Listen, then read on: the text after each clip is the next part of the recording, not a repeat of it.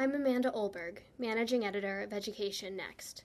We invite you to join this week's Education Next podcast, available online Wednesday morning each week at educationnext.org.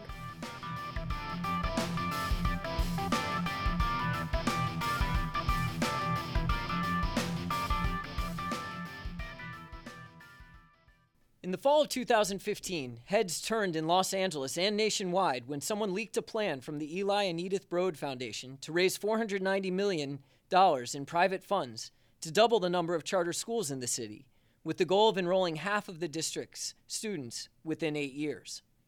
Almost overnight, a long simmering conflict over the role of charters in the city boiled over. The local teachers union staged protests involving an effigy of Eli Broad Multiple LA Unified School Board members denounced the plan, and one proposed a resolution formally condemning it. How's that conflict unfolding? Is Los Angeles poised for a major expansion of school choice?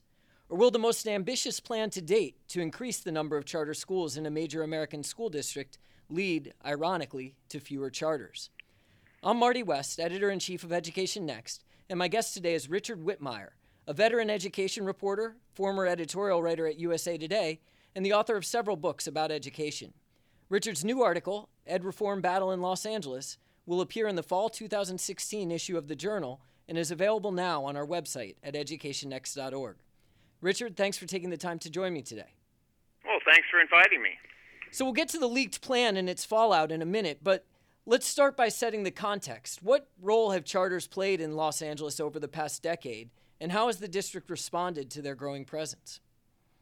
Well, they played a, a pretty big role. Uh, LA now has more charter schools than any district in the country, uh, and that may surprise a lot of people on the East Coast to assume that cities like Boston or New York or Newark, uh, you know, have the most charters. But charters have really settled in throughout California, but especially in uh, LA itself. And now you've got one out of five students in LA attending charters. So there's been a huge growth there. And what impact has this had on the district, and how's the district responding to it? Well, I think the district finally woke up a couple of years ago and realized that they were in financial trouble for all kinds of reasons, um, uh, including a huge loss in students. Um, in 2002, they had 750,000 students, and today they've got 550,000. Um, now, obviously, since there are only about 100,000 in charters, that's charters account for maybe half the loss. So you've got uh, just demographic changes, parents moving out of the city, uh, private school, but it's been a huge hit on on them. And I think um, it's been a little bit embarrassing for uh, LAUSD because study after study shows that the charters are doing a better job with um, uh, low income kids. Yeah, so charter schools statewide in California have a relatively mixed track record, neither outperforming nor lagging behind district schools in terms of improving achievement on state tests, at least. But as you say, the picture for charters in LA is more positive. Is that right? Yes, it is. Um, and this has been well studied. Um, so they add a huge number of, um, you know, days of, of learning uh, compared to the um, the actual you know the LA USD schools. So it's a 50 additional days of learning per year in reading and 79 additional days in math. So that's that's huge. That that's big. And so the district is uh, struggling financially. You discuss in the article. It doesn't appear exactly to have engaged in a lot of belt tightening as the uh, enrollment has declined. Yeah, it's really odd uh, because this has been a trend for a number of years, and it's it's as if these uh, deficits don't even exist uh, to them, and they've got 13 billion dollars in unfunded pension and, and health benefit liabilities, and they just uh, they've kind of taken the attitude of something will change, something will happen that will dig ourselves out of this hole, but that something hasn't appeared, and you know as charters get more popular. Um, they see charters, or they're looking to charters to blame for their for their deficits. Now, the names Eli and Edith Broad will be familiar for many who have followed education reform closely in recent years, but for listeners who may not be as aware, who are they? Well, Eli Broad is, is one of the most famous uh, entrepreneurs in the country. He uh, built two Fortune 500 companies uh, in insurance and, and home building. And uh, he he attributes his success to the schools that he had uh, growing up in Detroit, and so he has committed himself to uh, education reform nationwide, really. Uh, but LA is his his hometown, um, and in recent years, his philanthropy has gradually drifted toward the charter side, and I think that has to do with frustration uh, at, in his gifts to traditional public schools. Now, there used to be an annual Broad Prize for the fastest improving large urban school district, as I recall, but now instead there's a Broad Prize for the charter management organization with the strongest performance nationally. Yes, and that that's no coincidence. Um, I worked for them once uh, as a project journalist for that prize, and it was uh, inspiring. And and and um, they put a lot of work into trying to figure out which traditional urban schools, you know, were improving the fastest for low income and minority kids. And and what they found was that they would find a district that was improving, and within a couple of years, often because of changes in leadership, uh, it would slip back. So I think they just suspended it. I think is the correct word. And so, what exactly did this plan that came out of the Broad Foundation and was leaked to the press say? Well, they went through kind of a mechanical process that, uh, by hindsight, was somewhat naive uh, when viewed from a political perspective. They've got um, 282 charter schools there in Los Angeles with a wait list of 41,830 students. So what they did is they just pulled together all these facts and say, okay, how do we come up with number of charter schools, high performing charters that could take those 41,000, almost 42,000 kids. And so they, they went about it in a very businesslike way, and we'll take, take this and this and this, and going to take this much money.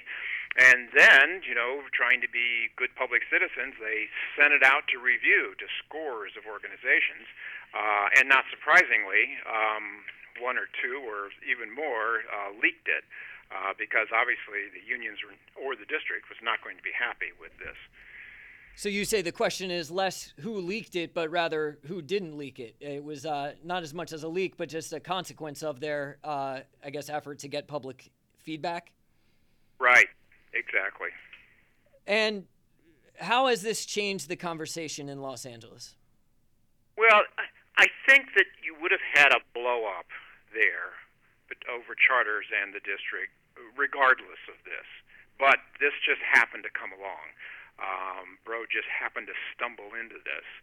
Uh, and so that became the catalyst that pushed everything to the surface. And that what that did was it it sort of radicalized the school board. It terrified the district, uh, and it definitely uh, ramped up the efforts uh, by the union there to fight charters. So you add all those up, and there's just been a huge backlash about charters. And I think the charter leaders uh, sort of headed to the bunkers, if you will, going, "Oh my God, what just happened here?"